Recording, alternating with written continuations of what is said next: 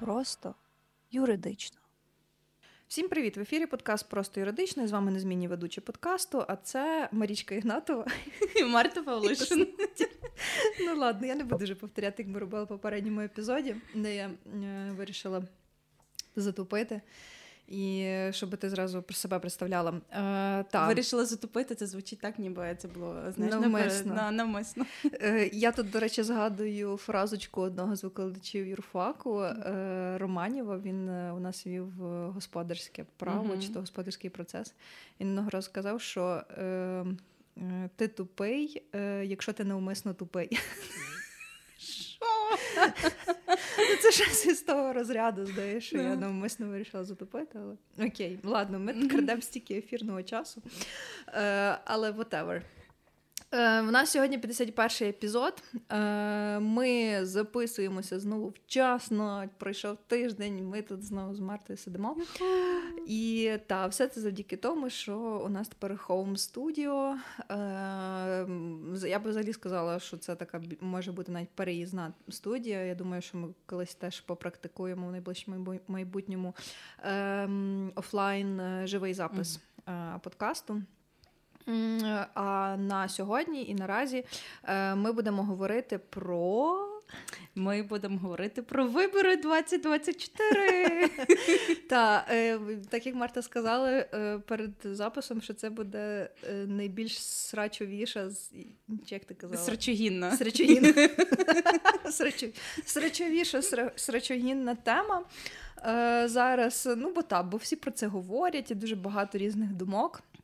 Я сама читала багато, ну, знову ж таки, коли я готувалася до цієї теми, то багато я читала різних популістичних думок в першу чергу, і ми, напевно, будемо про них згадувати, бо без цього ніяк в цьому епізоді, але все ж таки ми будемо більше триматися дискурсу права, ми будемо е, аналізувати те, що говорить нам закон, чи взагалі можна проводити вибори.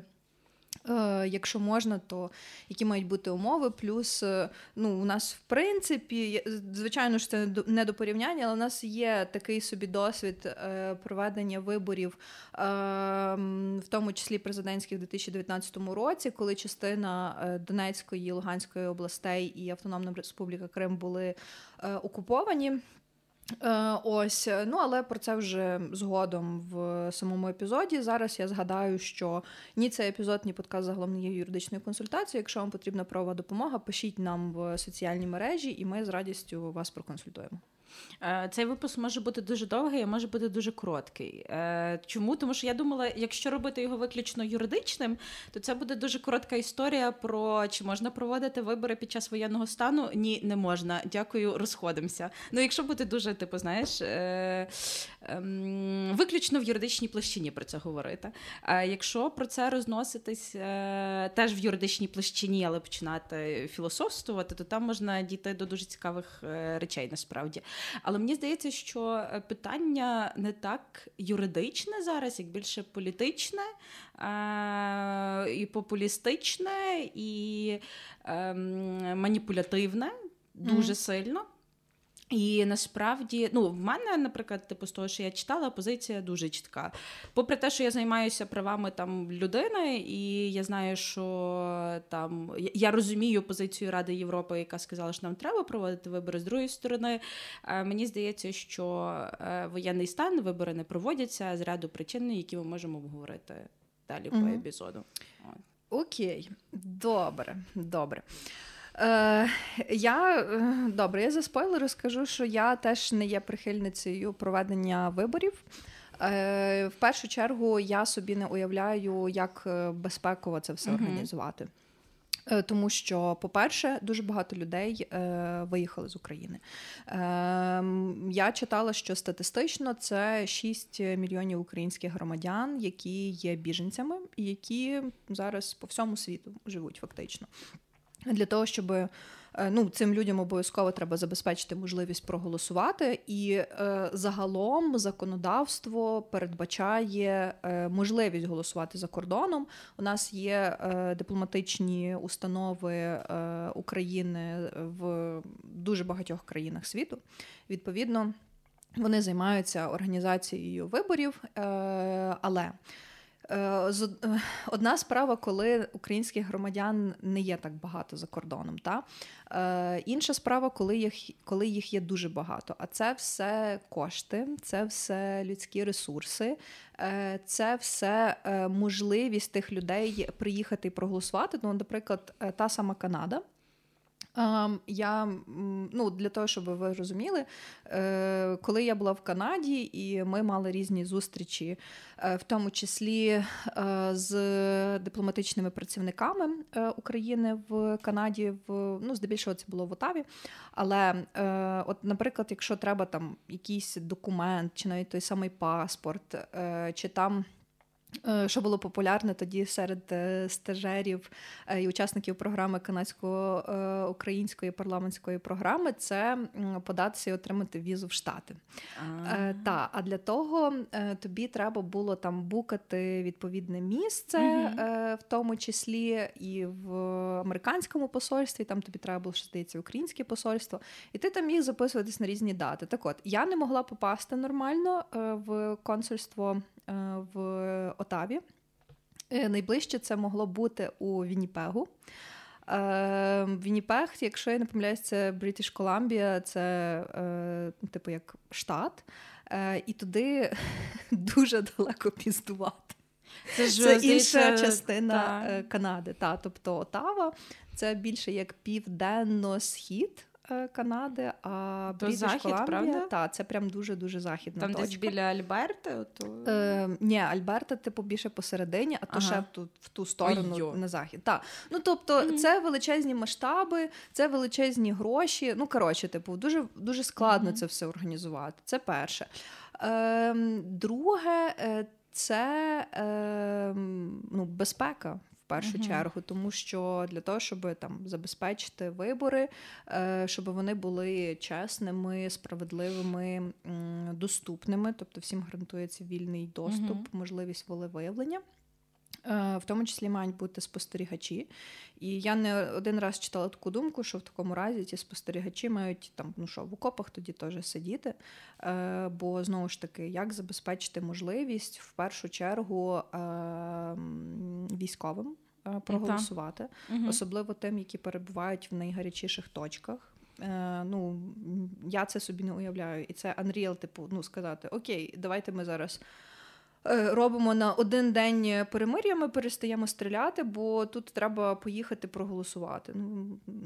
Це навіть загалом складний процес, бо я пам'ятаю, що колись були популярні сюжети на ТБ про е, те, як їздить Ну, їздили виборчі комісії по глухих селах, де були mm-hmm. люди, які не мали можливості mm-hmm. пересуватися, і вони, здається, їздять з тією коробочкою до цієї людини. Та-та-та, Та, приходять додому. Приходять додому. Я навіть знаю, бо е, моєї бабці сестра покійна, е, то ос, так само до неї приїжджали, mm-hmm. бо вона вже не могла ходити. І так само приходили до неї, то ну я просто знаю відносно недавно mm-hmm. цей процес, бо я брала участь як член виборчої комісії на місцевих виборах двадцятого року. Mm-hmm. Розкажу, це трешак повний. А це, ще й, а це ще й бушував ковід. Ага. І типу, ми всі сиділи, я сиділа в таких рукавичках, в масці, в такому mm-hmm. як козирку, типу, знаєш, шолом. І люди валять, і валять, і валять, і валять. Ну, диво, дуже велика явка була тоді. Так. От, але так, але якраз от в нас були різні зустрічі, навчання, збори, тобто члени виборчої комісії збиралися, там різні інструктажі, і так само визначалися. І що, там багато порушень було? Е, ну, от, е, я, насправді, е, мені здалося, на деякий момент мені здалося, що мене дуже сильно пасли. Ага. І в мене чомусь до мого столу підходили люди, які так ніби мене хотіли провокувати. Uh-huh. Тобто прийшла жіночка, яка, ну, ми відхиляємось трошки від основної теми, але я розкажу, прийшла жіночка, яка показує мені копію свого паспорта. Я їй кажу, ні, типу, uh-huh. ну, я перепрошую, ну, я не сказала їй ні, я кажу, я перепрошую, я не можу вам видати бюлетень, тому що чітко написано, що має бути оригінал документу.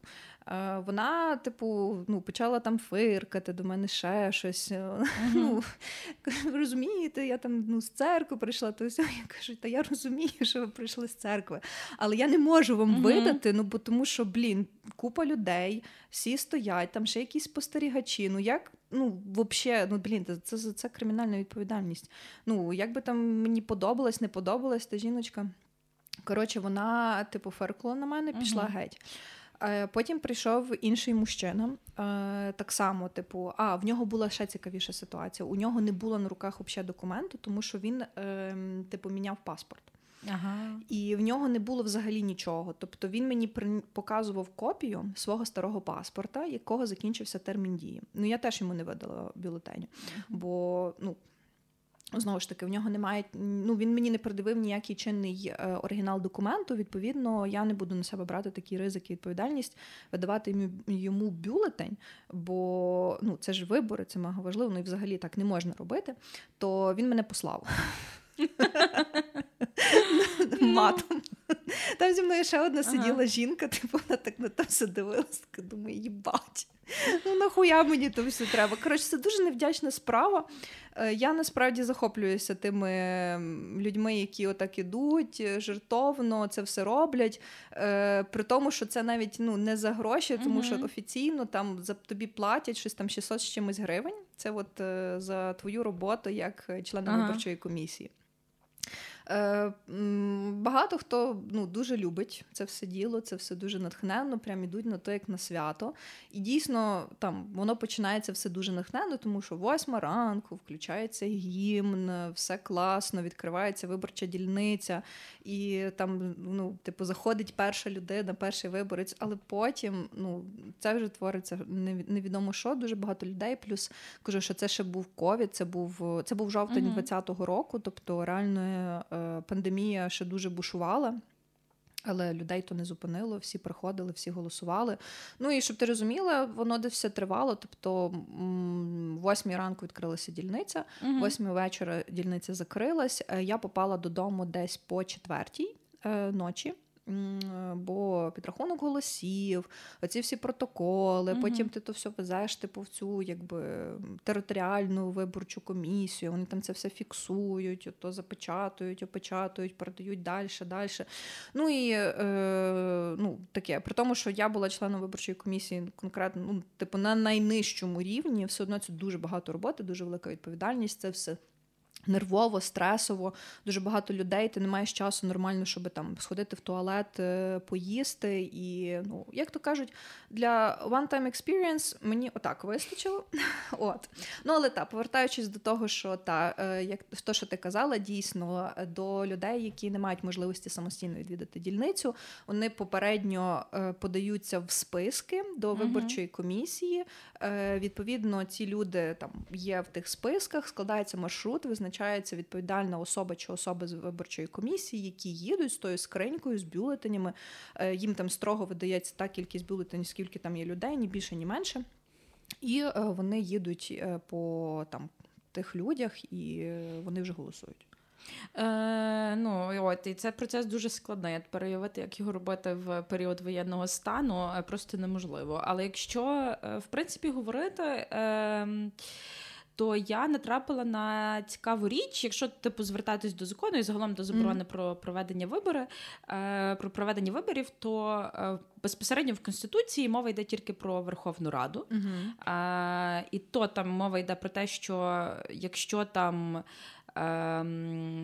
Новий, новий склад Верховної Ради, він був обраний там після воєнного стану, mm-hmm. то, відповідно, старий склад Верховної Ради, він працює до того моменту, поки не посяде там, боже, поки не, ну, коротше, не збереться не присягу, перше, не збереться, та, та. Типу, перше засідання, де приймають присягу новообрані члени Верховної Ради. Так, відповідно, це є єдина пряма заборона, mm-hmm. і я бачила, як дехто вже на цьому спекулював, що ось в Конституції цієї, це заборона діє тільки виключно щодо Верховної Ради, щодо президента, mm-hmm. такої заборони немає. Така заборона є тільки в законі про правовий режим воєнного стану, а вести закон, зміни в закон про правовий режим воєнного стану, це не те саме, що що вести зміни в Конституцію, що заборонено зараз. Mm. Та? Закон про правовий режим воєнного стану, в теорії зміни туди внести можна. І я читала ці спекуляції, до речі, я читала цю спекуляцію від дуже популярного в Твіттері анонімного акаунту чувака, який, е, ну, так виглядає з його Твіттеру, що він суддя. Mm-hmm. Е, мені він дуже не подобається, тому що в нього дуже були свого часу шкідливі меседжі по іншій темі. Е, те, що зараз він пише, то там чітке враження, що він порхобот. Е, ой. Я дуже в Твіттері не сиджу, чесно, тим більше, що зараз для мене це не зовсім Твіттер, а якась аплікуха. Хікс. Я її зваю хуїтер. Ну, типа, ікс, Твіттер, хуїтер. Mm-hmm. Е, ну, він просто, що мене лякає в ньому, що е, людина, ну, типу, ну, по-перше, маска анонімності, вона, в принципі, це, знаєш, як своєрідна індулігенція в, mm-hmm. в мережі, а по-друге, mm-hmm. це те, що, е, ну, видно по ньому, що він, напевно, такий суддя, бо він пише доволі професійно, але в нього дуже багато послідовників, і мене місцями як юристку насторожували деякі речі, які він писав по деяких питаннях. Я не буду говорити, по яких, бо це взагалі там іншого подкасту вийде, але по ньому видно, що він, типу, от все, ну, типа, там, Зеленський говно, типа, там, туди-сюди, ну, видно по його риториці, що він е- палкий прихильник, ну, він не просто, там, йому не подобається, там, чинний президент, він дуже палкий прихильник п'ятого президента України, як любить говорити п'ятий канал вічно, ніколи екс-президент, виключно п'ятий mm-hmm. президент України Петро Порошенко. Формулювання matters. Та, та, і... Е-м, Тому і п'ятий я... канал. Що? Ну, сорі, це я вже так. Ну, та.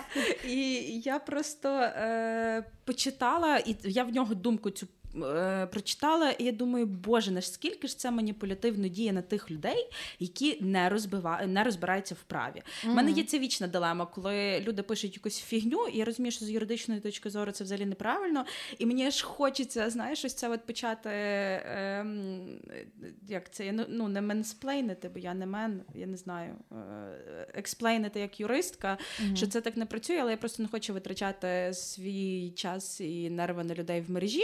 Але ця думка мене дуже насторожила, тому що я розумію, наскільки шкідливо впливає на людей нерозуміння того, як проводяться вибори в Україні, і чому питання проведення виборів в період воєнного стану – це не просто питання того, що це, це забороняється законом, mm-hmm. а це в тому числі питання того, чи будуть дотримати, дотримані ключові принципи виборчого права в період воєнного стану. І я натрапила на дуже хороший стейтмент, заяву від е, громадської організації «Опора». Uh-huh. Вони, зокрема, займаються uh-huh. виборчими, ну, правами людини, в тому числі виборчим правом. Е, якщо я не помиляюся, то колишня голова або членкиня «Опори», вона була потім чи головою ЦВК, чи працювала десь в ЦВК. Я не пам'ятаю, вже ніяк її звали, ні... Ольга Явазовська. Uh-huh. Вона потім була в ЦВК, правда, не пам'ятаю, на якій посаді, але теж з «Опори». І мені здається, що вона навіть ем, долучалася до розробки Виборчого кодексу, якщо я не помиляюсь. Ну, одним словом, uh-huh. ем, вони доволі, ну, профільна організація в цьому плані, і вони видали стейтмент, де разом із двохсот двохсотьма іншими правозахисними організаціями виступили проти проведення виборів в період воєнного стану, і в них було дуже класне обґрунтування. Вони якраз посилались на те, що ем, в будь-якій конвенції, яку ми знайдемо, виборче право – це завжди про те, що воно має бути ем, відбуватися у вільний спосіб. Та? Це має mm-hmm. бути вільне волевиявлення людини. І е, мені дуже сподобалось те, що вони говорять, що в умовах режиму воєнного стану, де, знову ж таки, постає безпекове питання, де е, постають питання е, значної кількості маніпуляцій, які зараз відбуваються, де є значне обмеження прав людини, яке, ну, воно обґрунтоване, воно законне, бо цього вимагають норми міжнародного гуманітарного права, і режим воєнного стану, який дозволяє обмежувати ряд е, прав людини, дотримання принципу вільного волевиявлення апріорі неможливе. Відповідно, якщо ми не можемо забезпечити принципи виборчого права, базові принципи виборчого права, ми, відповідно, і не можемо забезпечити проведення виборів. І це, як на мене, один з найкращих аргументів, які я наразі бачила, окрім того, що це забороняє закон, бо тут обґрунтовано е, і достатньо, е, як на мене, ну, пояснено, чому це не просто про воєнний стан, а це так само про те, що вибори повинні відбуватися за таких умов, де працюють демократичні інститути і де, в принципі, працює демократія. А ми розуміємо, що в умовах воєнного стану демократія є обмеженою. І це викликано е, безпосередньою небезпекою, яка загрожує mm. населенню. І саме тому не можна вносити зміну в Конституцію і не можна проводити вибори, а не тому, що це типу чиясь захцянка і забаганка. Mm-hmm. І, як на мене, це звучить доволі резонно, що ми не можемо проводити вибори зараз, тому що ми, як суспільство, не володіємо всім набором прав і не є вільними в нашому волевиявленні, е- коли будемо там, ну, там, проводити голосування. Ось. Mm. Ну, як би це не звучало, коней на переправі не міняють. Ну, mm. серйозно, останнє, напевно, що б мені так само особисто хотілося, це е- відволікатися. От починається там виборчий процес, агітація, типу, я точно знаю, що я буду сратися з, типу, з опонентами, я є прихильниця якогось кандидата, і от все, типу, ну, всі забувають про війну, починається передвиборча гонка, і давай, типу, хто там то, хто там то, там ті то закупили, той кандидат то зробив. Ну, одним словом, знову ж таки, в такий період реально небезпечно займатися зміною влади, навіть якщо це буде той самий кандидат, угу. який в другому, там, ой, не в другому, ну, який... Буде, буде продовжувати бути президентом. Я, от, до речі, теж таку ще прочитала інфу, що от там в Рашці та, вибори mm-hmm. мають бути у двадцять четвертому році.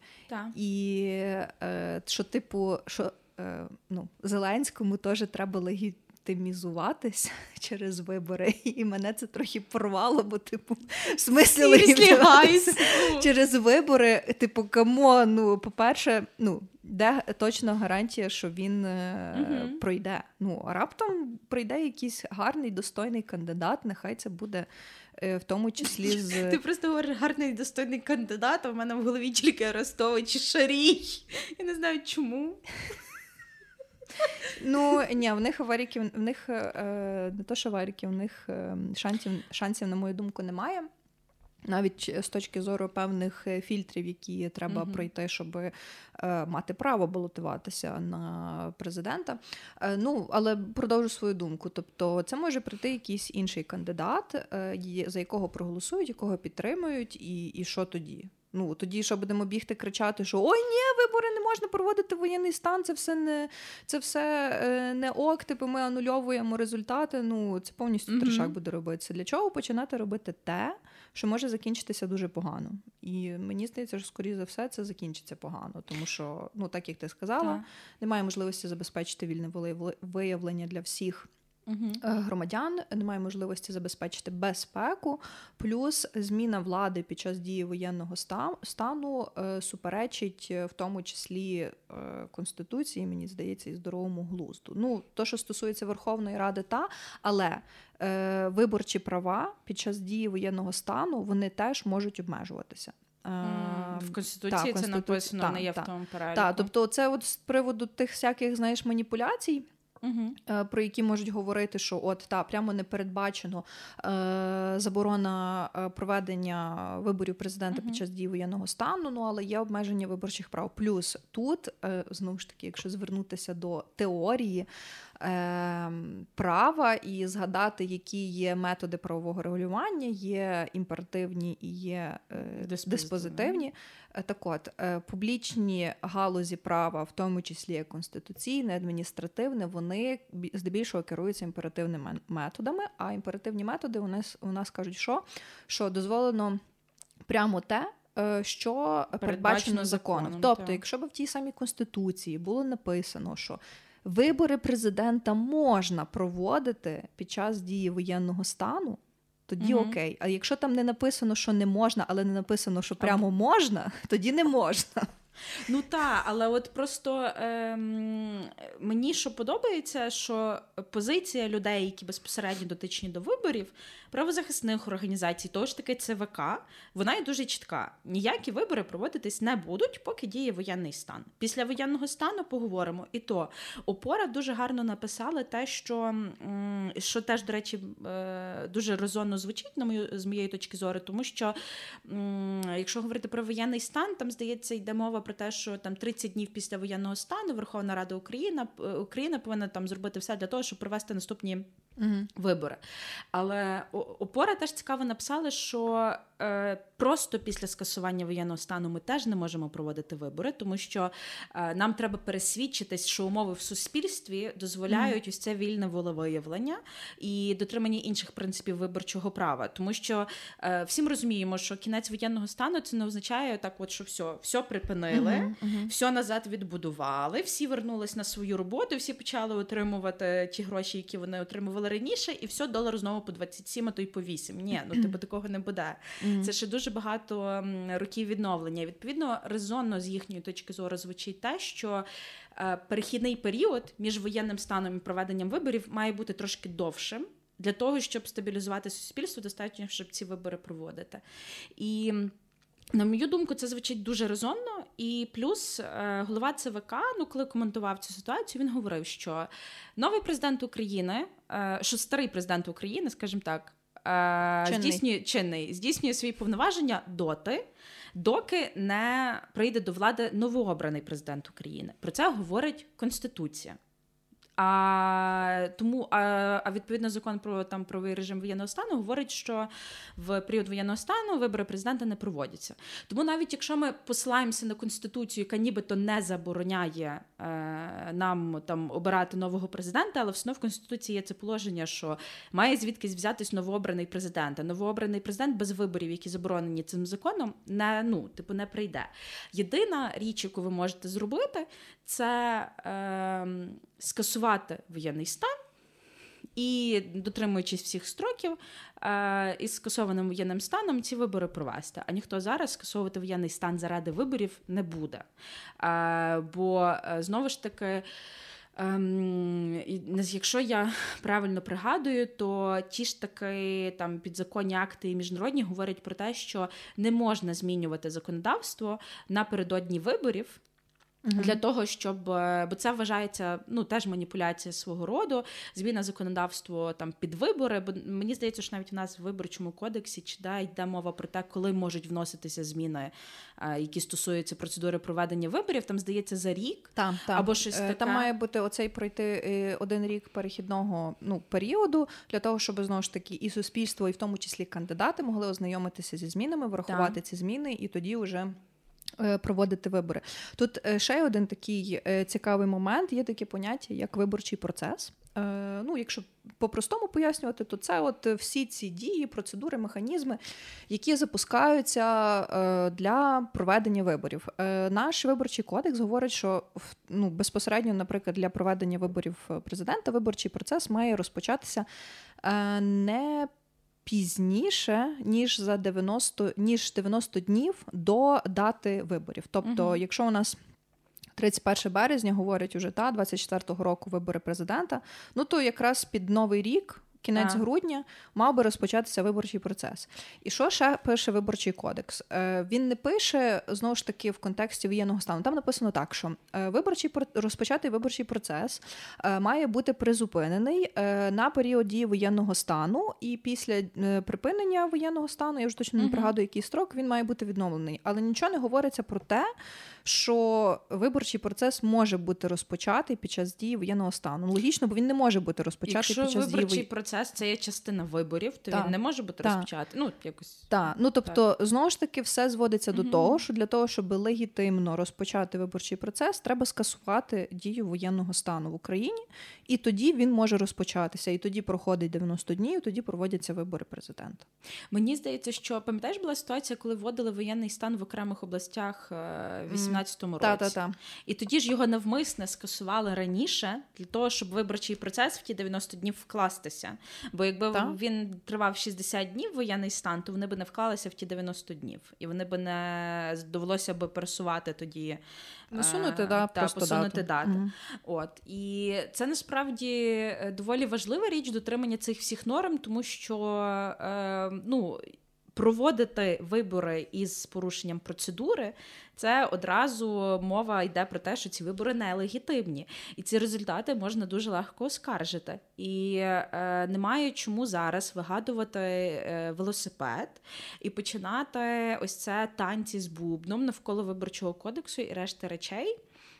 Просто тому, що там, не знаю, якийсь чувак... Ну добре, це не якийсь чувак, це... поважний чувак з Ради Європи сказав, що нам треба проводити ці вибори. Тому що при всій повазі до Ради Європи, але треба розуміти локальний контекст, в якому перебуває mm-hmm. держава. Держава в війні не може проводити вибори. Я розумію цей нюанс з Ізраїлем, який наводять як в приклад, бо Ізраїль же ж проводить вибори. Але тут, ну... історія інша, бо Ізраїль перебуває в перманентному стані війни. І ця війна триває, там, не знаю, ледь не з сорок восьмого року, типу, mm-hmm. якщо на це пішло. І, звісно, що в Україні в перспективі, якщо війна буде тривати років там десять, п'ятнадцять, двадцять, треба буде прийти до цього е, моменту, де треба буде переглянути ці речі, тому, вже, е, тому що коли буде відбуватися застій влади, е, у відносно ну, це, напевно, не гарне слово вживати, але я сподіваюся, що мене зрозуміють правильно. У відносно стабілізованому стані війни, ну, тобто, мається на увазі, якщо він буде взятий під контроль на окремих територіях, ну, я не знаю, він буде, ну, умовно, це буде якась така історія, яка була там в шістнадцятому, сімнадцятому, вісімнадцятому і дев'ятнадцятому році, яка дозволяла нам тоді проводити вибори, тоді можна вже буде... Знову ж таки, через те, що ми будемо поступово скасовувати воєнний стан в окремих областях, говорити про проведення виборів. Але на даному етапі, коли загроза бомбардування ракетами, вона існує для кожної із областей, коли люди просто тисячами вмирають щодня від наслідків війни, де всі перебувають під загрозою, ну, проведення і взагалі мова про проведення виборів, вона апріорі не містить в собі нічого юридичного, я би сказала, тому що професіонали, які займаються виборами, дуже категорично і конкретно займають позицію, що ні. Це більше інструмент, знаєш, популістично-політичний, тому що навіть попри те, що там з останнього, що казав Зеленський, що виборів не буде, все одно видно ось ці всі історії в ЗМІ про Зеленський хоче там скинути Залужного, Міноборони і Генштаб між собою свариться, хто посварив Генштаб і Міноборони, боже, там ще від п'ятого каналу, ну не просто молодці. Я, я просто настільки зла на них в тому контексті, що у вас, бляха, в державі війна, угу. у вас, е, типу, в... це, до речі, претензія не до Пороха, бо як на дивно... він відносно адекватно тримається на фоні своїх прихильників. Е, у вас, бляха, є можливість ну, допомагати, і за рахунок допомоги армії, допомоги людям підсвітлювати там себе і працювати на майбутні вибори після там, воєнного якби стану. Якби це не звучало, але так. Та, ви Лише можете заробити трошки рейтинг. Всюди шукаєте зраду, і всюди ш, шукаєте можливість ну, типу, займа... ну, взяти і обісрати чинну владу. Та, Боже, як би вона вам сильно не подобалася, теж за Зеленського не голосували в дев'ятнадцятому році, він мені сильно не подобався, але ну, зараз в даному етапі, на якому ти перебуваєш, ну, сорі, маємо те, що маємо, mm-hmm. і з цим маємо, ну, типу, якось миритися. Ну, і от в того п'ятого каналу там останній відос Буткевича був, я зараз знайду скрін, тому що це був просто треш. Я десь недавно це скрінила, я просто як на це глянула, заткніть тупі роти, Зеленський має негайно хоча б сфотографуватися із Залужним. Що? Що? Я просто на це дивлюся і думаю, журналісти, ну камон, ну що відбувається? Ну, типу... е, тому, та, знову повертаючись до того, що це небезпечно, е, знову ж таки, бо це може сприяти і буде сприяти дестабілізації суспільства ще більше, ніж у нас воно дестабілізоване, mm-hmm. е, проводити зараз ті вибори. Ем, окей, е, я би ще хотіла поговорити про ще дві такі штуки сьогодні. Перше, це е, проведення виборів онлайн. Е, та, воно насправді теж актуально в контексті е, як альтернативи можливої е, виборам в Україні. І е, оці е, е, фільтри на mm-hmm. президентство. Чому? Тому що в нас є різні, так би кандидати. мовити, кандидати, які там вже заявляють, що вони будуть іти, mm-hmm. але, ну, знову ж таки, е, я би хотіла людям пояснити, нашим слухачам, які будуть слухати цей епізод, що, знову ж таки, це простої води, чистої води маніпуляція, mm-hmm. тому що є е, законодавчо визначені фільтри. Якщо ти по одному хоча б не підходиш, то ти вже не можеш бути кандидатом в президенти. Давай спочатку, може, от якраз про ці фільтри поговоримо, uh-huh. потім вже поговоримо про онлайн-голосування. Так от, хто не знає, у нас є новий виборчий кодекс, який так і називається Виборчий кодекс. У ньому дуже багато чітко розписано по, взагалі, по виборах, які у нас є вибори, види виборів, є загальнодержавні, є е, місцеві. Ну, тут ясно, угу. Верховна Рада, Президент України – це є загальнодержавні. Е, до органів місцевого самоврядування, е, ось цих обласних рад, районних рад, е, Автономна Республіка Крим, е, в тому числі це все є місцеві вибори. Вибори президента у нас відбуваються раз на п'ять років, які припадають на останню неділю березня. Ну, там ж та, там немає прив'язки до конкретної mm-hmm. дати, це є остання неділя березня, і це у нас, ну, мало би виходити там тридцять перше березня двадцять четвертого року. Я, до речі, календар не дивилася, але так принаймні вже багато хто анонсує. За виборчий процес я вже сказала, що він має стартувати десь, ну, мав би стартувати, якщо б все було б окей, десь в кінці цього року, на початку нового, е- і е- має тривати дев'яносто днів. Угу. Е- Для того, щоб особа могла, в принципі, зареєструвати свою кандидатуру на вибори, вона має, е- скажімо так, відповідати певним вимогам.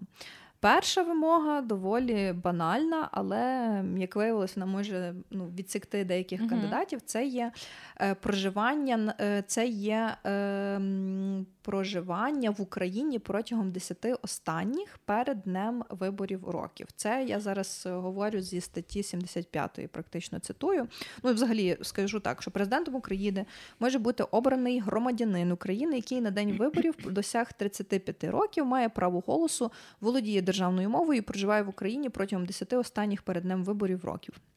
Там нам володіє державною мовою, половина не пройде. Е, та. Е, то і, і, що не менш важливо, далі у нас іде роз'яснення в цій статті, що означає проживання в Україні за цим кодексом. Це насправді мега важливо, бо, знову ж таки, багато хто міг, міг собі так повиїжджати, потім приїхати в Україну і давай балотуватися. Угу. Ні. Що означає проживання в Україні відповідно до Виборчого кодексу? Перше, це є проживання на території в межах державного кордону України. Ну, ясно, типу, в Україні це прям фізично в угу. Україні. Далі це перебування на судні, що перебуває у плаванні під державним прапором України. Ну, десять років плаваєш в відкритому морі під прапором України. Е, та ні, це типу, ну, я це собі підрозуміваю так, що та, ти плаваєш, але не всі десять років. Ти плаваєш, потім приплили в червоне, кажу червоне, в Чорне море, угу. заплили територію України, сходиш, і ти якби територію України не покидав. Ну, та, ти та. просто від, видозмінив, е, скажімо так, е, формат перебування. формат перебування. Ну, якщо ти там... Покриття, знаєш? Ну, так. Ну... Слухай далі. Перебування громадян України у встановленому законодавством порядку у відрядженні за межами України в закордонних дипломатичних установах України, міжнародних організаціях та її органах. Ну, ну так само, зрозуміло. Як кислиця, та, умовно. Та, та. То, що він там працює в Нью-Йорку останні років скільки? Десять? Десять? Вісім? Щось таке. Та. То означає, що він би міг балотуватися в президент. Теоретично, так. Далі це перебування на полярній станції України також. Тобто, хто там зараз де? Антарктида. Академік Вернадський. Академік Вернадський так само. Та, воно... Підгивіна з Академіка Вернадського. Такі, типу, та ну його нахуй, ми не беремо участі в цьому всьому дерьмі. Ем, Далі. Перебування у складі формування Збройних сил України, дислокованого за межами України. Тобто різні ці миротворчі угу. місії, в тому числі, я так розумію, що це також е, буде вважатися якби, перебува... угу. проживанням в Україні. Далі, е, такими, що проживають в Україні, вважа... в Україні, вважаються також особи, які проживають разом з особами, зазначеними у пункті третьому частини другої цієї статті, як члени їх сімей.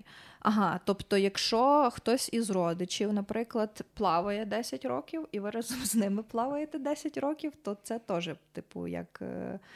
Е, ну, вважається проживання, та? Хоча тут так не написано. Ну, ос, що проживають в Україні, вважаються також особи, які проживають разом з особами, зазначеними у пункті третьому част... А, все, я поняла. Це мається на... це стосується не ті, що плавають, а стосується тих, хто у відрядженні. А, тобто, відряджені? Та, тобто, наприклад, той самий Кислиця і його, його дружина. дружина, чи там діти, чи ще угу. хтось, які вважають, та, як члени їх сімей.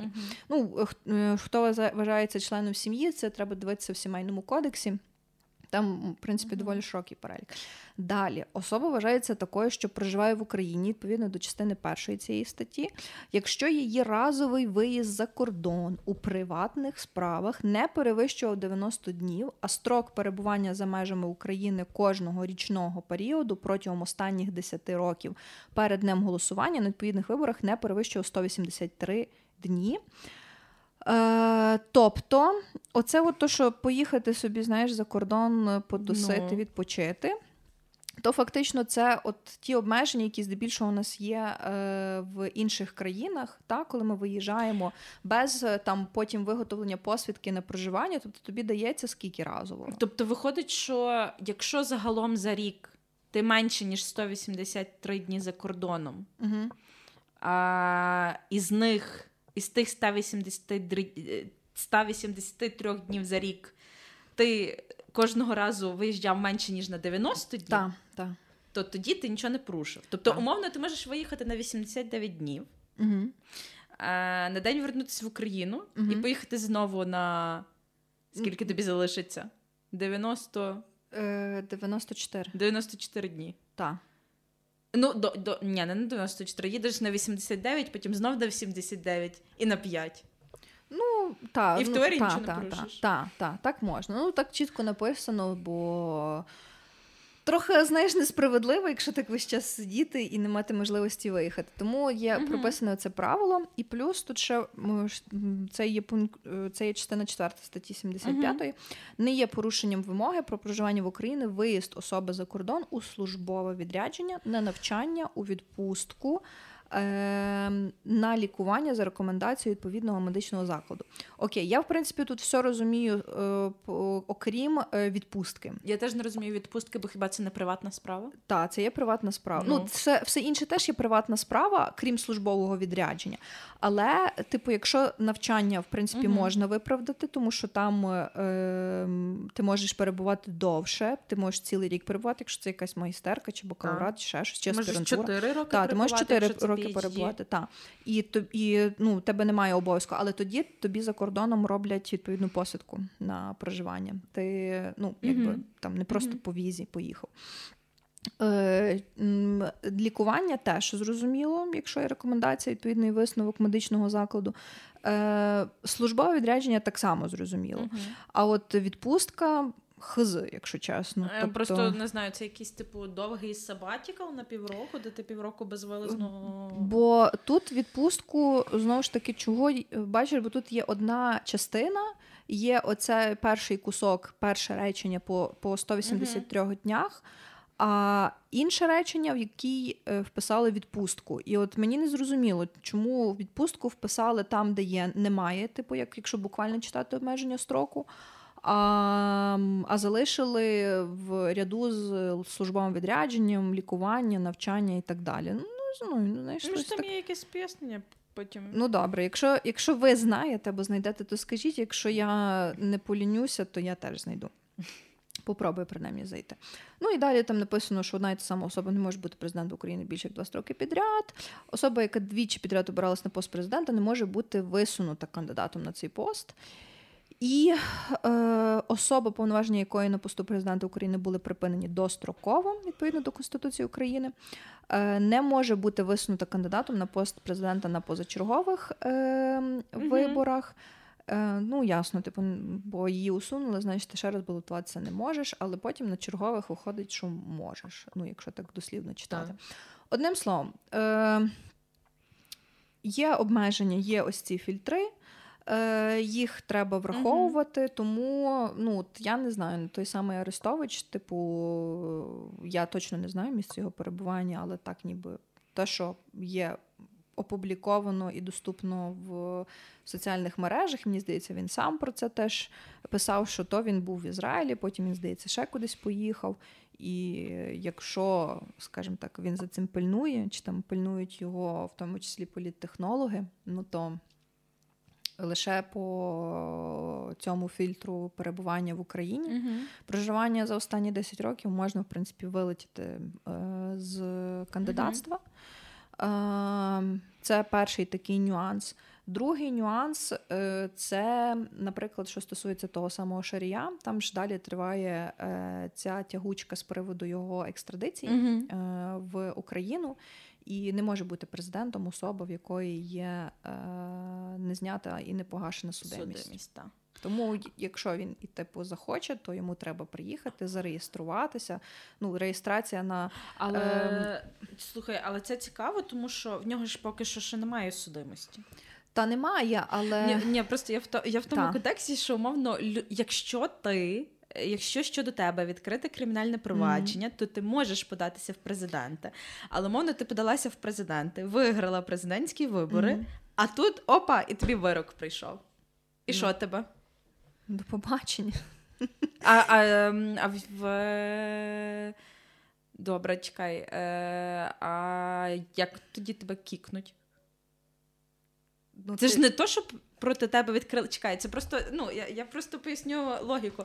Це не те, що проти це тебе... Це треба від... задавати питання конституціоналістам, в тому це... числі і експертам з кримінального права. Так, бо ти просто подумаєш, що відкрите кримінальне провадження в період, поки виборчий процес, це не є е, ніби як... Е, перепоною. Перепоною, та. Та. Але умовно тебе обрали, ти прийняла присягу, і тут опа вирок. Але mm-hmm. що цікаво, що...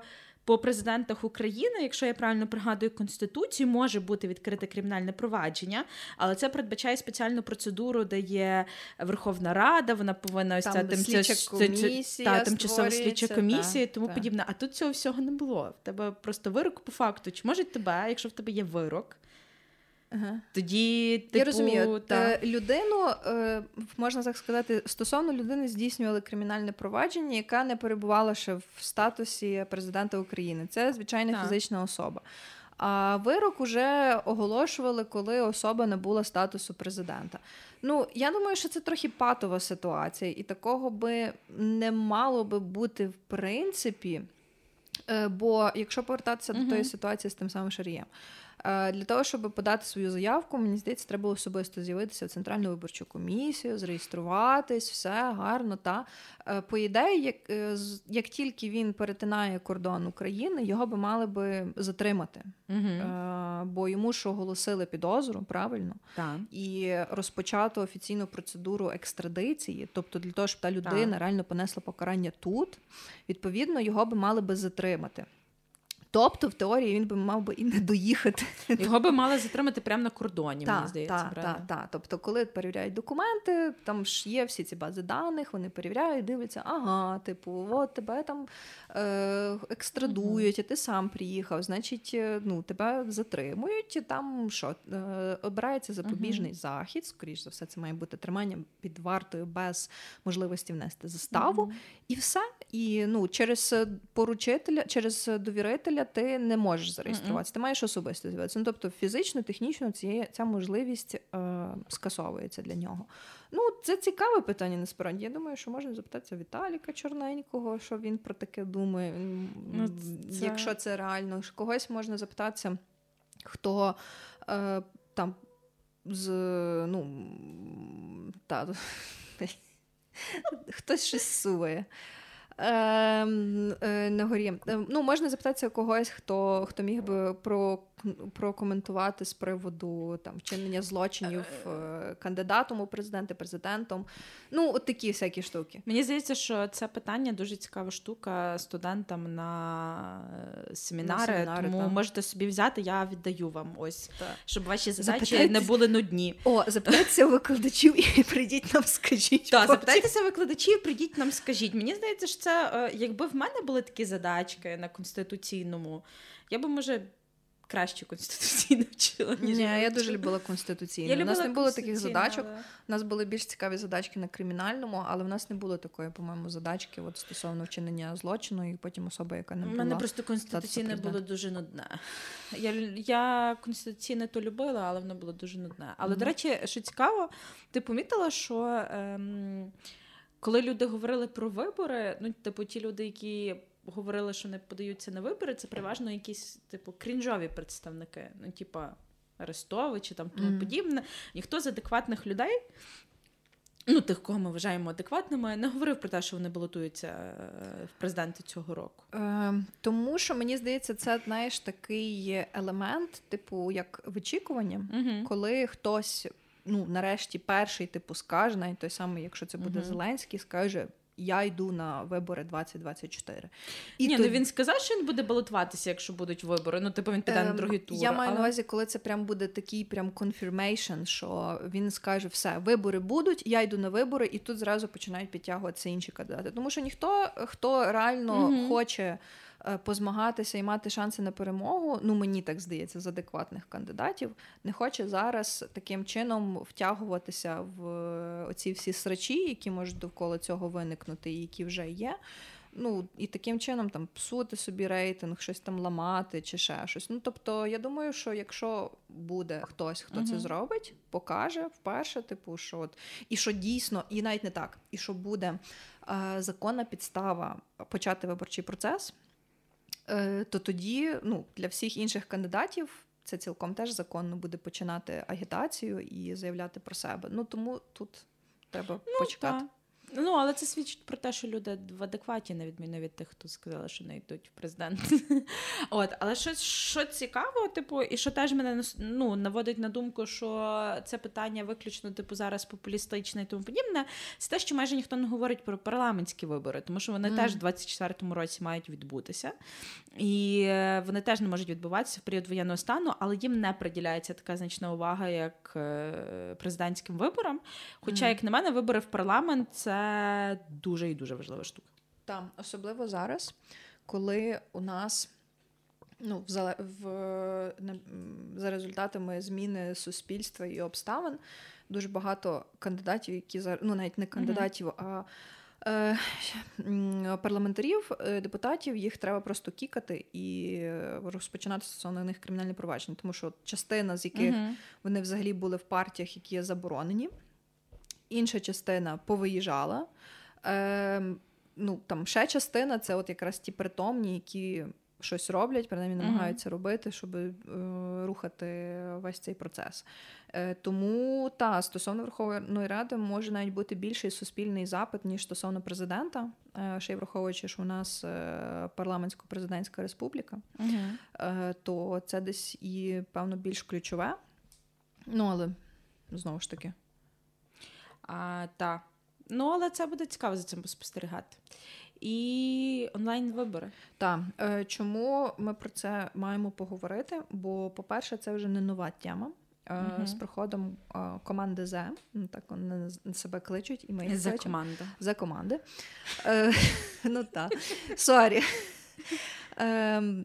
Було оголошено, анонсовано, що там держава в смартфоні, uh-huh. та, все в смартфоні. Якщо стосовно, наприклад, таких послуг, як там Е, якусь довідку отримати, чи записатися на прийом, чи ще щось. Це класно, е, це дійсно дуже спрощує е, життя.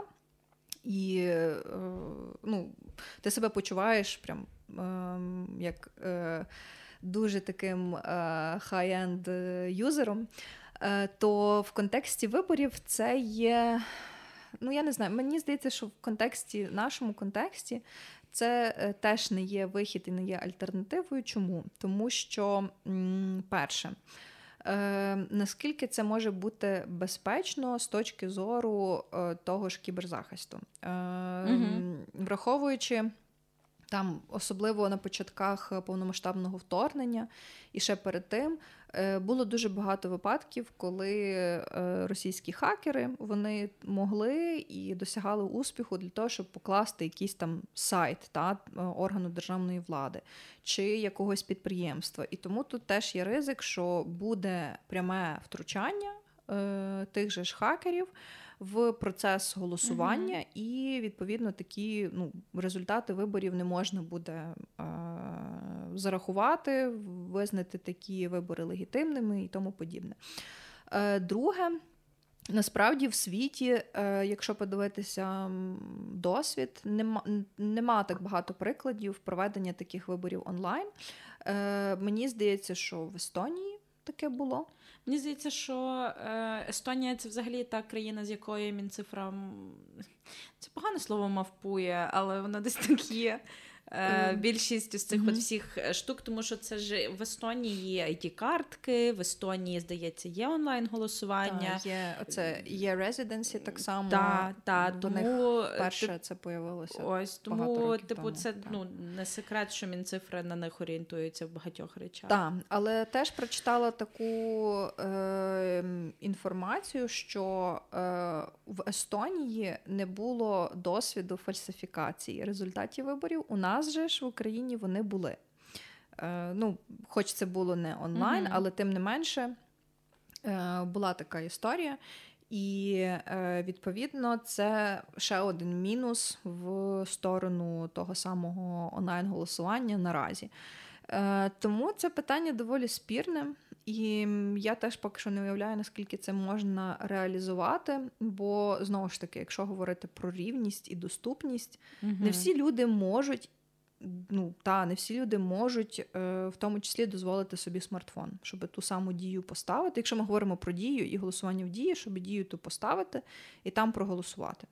Ну, це, наприклад, мені просто здається, що це передбачає все одно наявність стандартної процедури, плюс, типу, онлайн-процедура. Але mm-hmm. тоді це означає, що в людей на місцях, які сидять у виборчій комісії, е, має бути не... Ну, вони ж не з ноутами сидять, вони ж сидять з листочками, з роздрукованими так, списками, де ти так, ставиш так. підпис. Mm-hmm. Відповідно, це означає, що на кожну людину виборчій комісії має бути ноутбук чи інший якийсь, ну, типу, mm-hmm. девайс, mm-hmm. Е, де в режимі, ну, типу, максимально швидко оновлюються дані, і, відповідно, де вона буде верифіковувати людину, кожну людину, яка до неї приходить, саме по цій, типу, базі.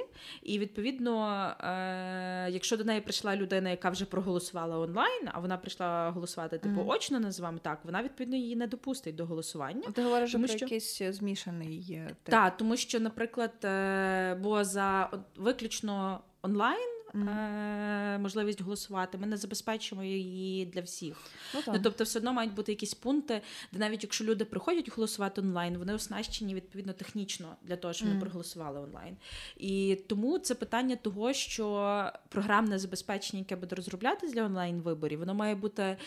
Е- Просто я мовчу про питання, які стосуються кіберзахисту, але вона має бути взагалі без багів. Ну, тобто, реально, щоб не було такого, що чувак проголосував під виборчою, під виборчою дільницею і в п'ять хвилин вклавшись, поки не оновилися дані, пішов і проголосував очно. Я ну, тобі от... скажу, як quality assurance спеціаліст, що такого, в принципі, не буває, що було без багів. Це ідеально, ну, це ідеальний світ, коли ти хочеш, щоб там ПЗ було defect-free. Mm-hmm. Просто ну, тут питання, що саме це за баг, тому що він може бути критичний, який повністю поламає ну, роботу застосунка, може бути якийсь мінорний, який, ну, в принципі, ну, якщо там, знову ж таки, говорити про онлайн-голосування, mm-hmm. мені здається, має бути якась там специфікація, де визначено, що допускається, там, якщо такі-то дефекти, типу, які не впливають і, мож, і не вплинуть на результати голосування, навіть якщо вони є. Ну, але це вже така більше технічна сторона, сторона цього голосування. Мене, ну, типу, знову ж таки більше хвилює не стільки як програмне забезпечення, як от та сама можливість верифікації та ідентифікації, ну, ідентифікації і верифікації самої особи. Е, чому? Тому що, ну, про це теж треба говорити, і м, багато наших захисників, захисниць і цивільних людей, вони загинули, та? Але про них залишаються і може довгий час залишатися інформація в тих же самих базах.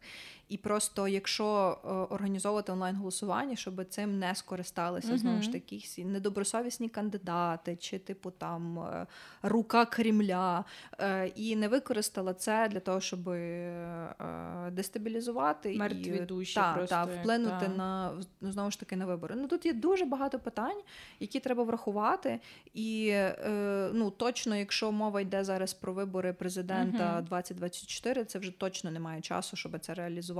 Ну, мені здається, що, так як ти говориш, це питання часу, це питання технічної підготовки. Тобто, воно, в принципі, воно не, там, не буде суперечити там, ні виборчим принципам, ні демократії. Просто, якщо ми е, не поставимося до цього недбало. Тобто, mm-hmm. якщо ми врахуємо абсолютно, ну, ось ці от баги, які будуть критичними для там незалежності, гласності, боже, які там є ще таємності, таємне голосування, mm-hmm. ну і вільне волевиявлення. Якщо mm-hmm. вони їм не суперечать, то, звісно, окей. Ну, якщо, звісно, ми можемо там все зробити для того, щоб не було жодних спекуляцій ні людьми, які там зникли безвісти чи оголошені померлими і, і тому подібне. Але на це років треба п'ять-десять, ну, ну типу... Вот. Точно не три-чотири місяці, тому...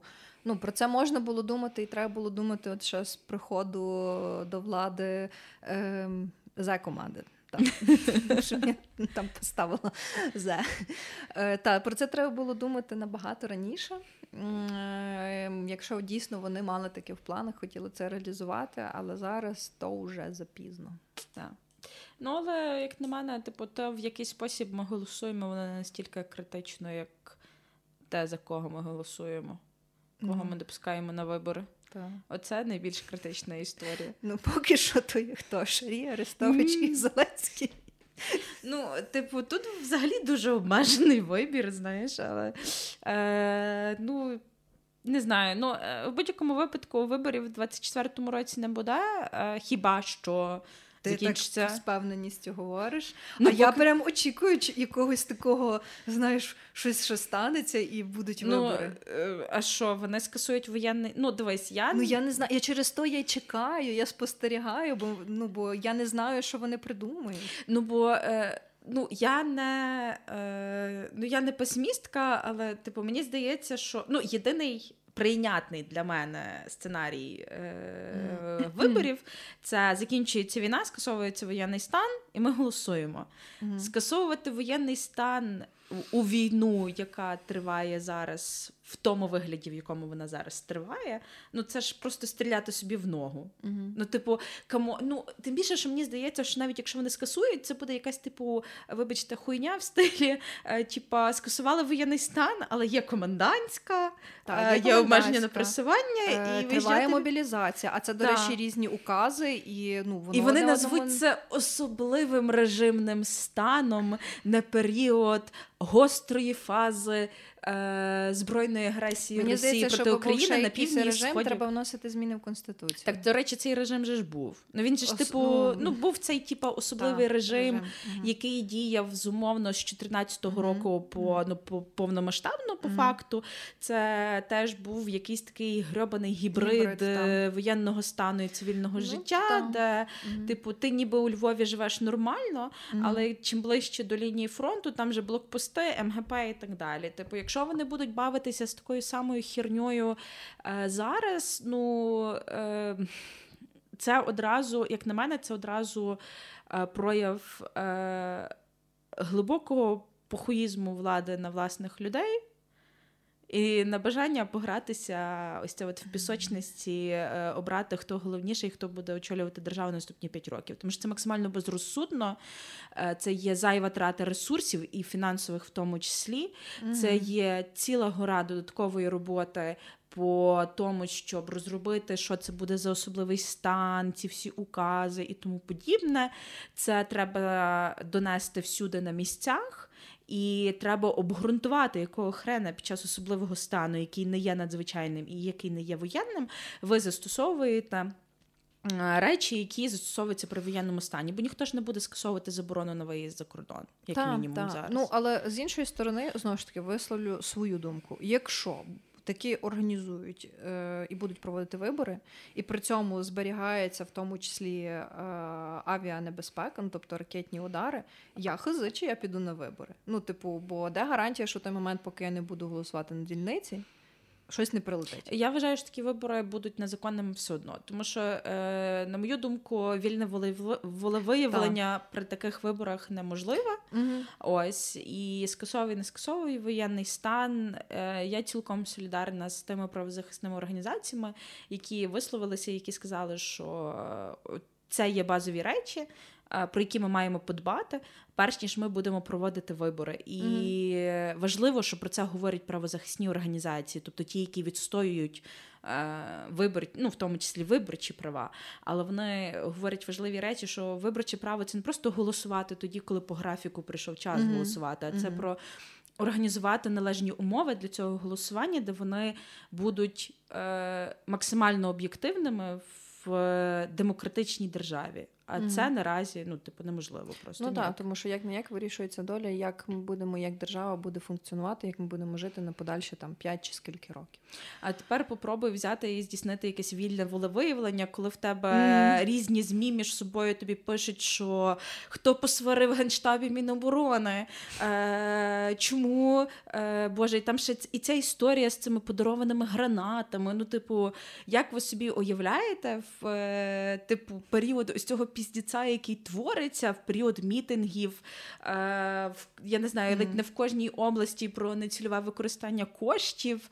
Е, Боже, в період, коли типу Єрмак з Татаровим якогось хрена ще сидять в адміністрації президента, і тут над тобою ще, бляха, летить якийсь грьобаний кінжал, е, ти моніториш новини з Авдіївки, ти не розумієш, е, типу, йобнуть ядеркою чи не йобнуть, як в таких умовах, в принципі, просто... В такі... реалізовувати виборче право. Це неможливо. Це просто impossible. В таких ситуаціях я згадую мемчик, де пес в капелюшку сидить і довкола все горить. І він такий, this is fine. Тому на цьому я пропоную завершити наш епізод. Насправді, нам було б дуже цікаво почути, а що ж думаєте ви, наші слухачі, з приводу можливості, неможливості проведення, е, ну, в першу чергу, президентських виборів, тому що вони зараз у нас най, найшвидше мали би угу. бути. Е, як ви взагалі ставитесь до того, що вибори можуть бути проведені вже в березні двадцять четвертого року? Е, діліться, будь ласка, в коментарях, пишіть в, прямо на платформах, де ви слухаєте.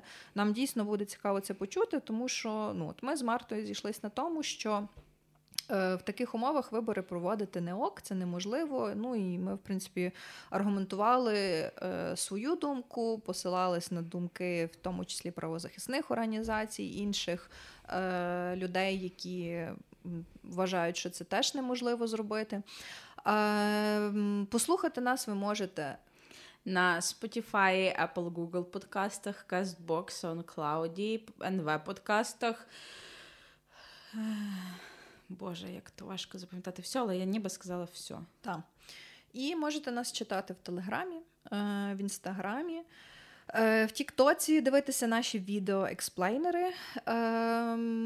Та, до речі, ми, ну, я думаю, що на момент виходу цього епізоду у нас буде тривати реєстрація на другий випуск «Марафон юридичної грамотності». Угу. До речі, до речі, може ми навіть включимо тему про виборче право і виборчі права. Я думаю, що це може бути актуально в контексті, знову ж таки, можливих виборів. Та, тому ми заохочуємо вас реєструватися. Марафон буде відбуватися в січні двадцять четвертого року. Е, нові, трошки нових тем, трошки старих адаптованих тем, але буде цікаво, буде класно. А, та, і взагалі е, дуже цікаво буде, в принципі, е, побачити, що ви нам там коментуєте, шерите, лайкаєте і тому подібне, бо нам цікавий зворотній зв'язок. Так, саме так. Ну і, як то кажуть, ви наші найкращі промоутери, тому чим більше ви будете розповідати, ділитися ем, інформацією про просто юридично, тим більше людей зможе нарешті таки е, не вірити всім спекуляціям, маніпуляціям, угу. а чітко, холоднокровно розуміти, що це хуйня, це не хуйня. Так. Да. Я щось подумала, що ми колись запишемо випуск, за який нас канцельнуть. Так, ну, може. Може нас і за цей випуск канцельнуть. Я от, я от якраз про Ти цей випуск знає. подумала, але я сподіваюся, що ну, типу, наша аудиторія, типу, вона десь наша за цінностями, тому вони все приймуть. Знаєш, як це переробляючи народну творчість, боятись кенселінгу, подкасти не записувати. Ну і взагалі сидіти і мовчати, та? Да. Тому що ну, завжди може прилетіти з будь-якої сторони, але ну, як є, таке. Mm-hmm. Все, добре, на цьому кінець. Почуємось в наступному епізоді. Всім па-па. Всім па-па.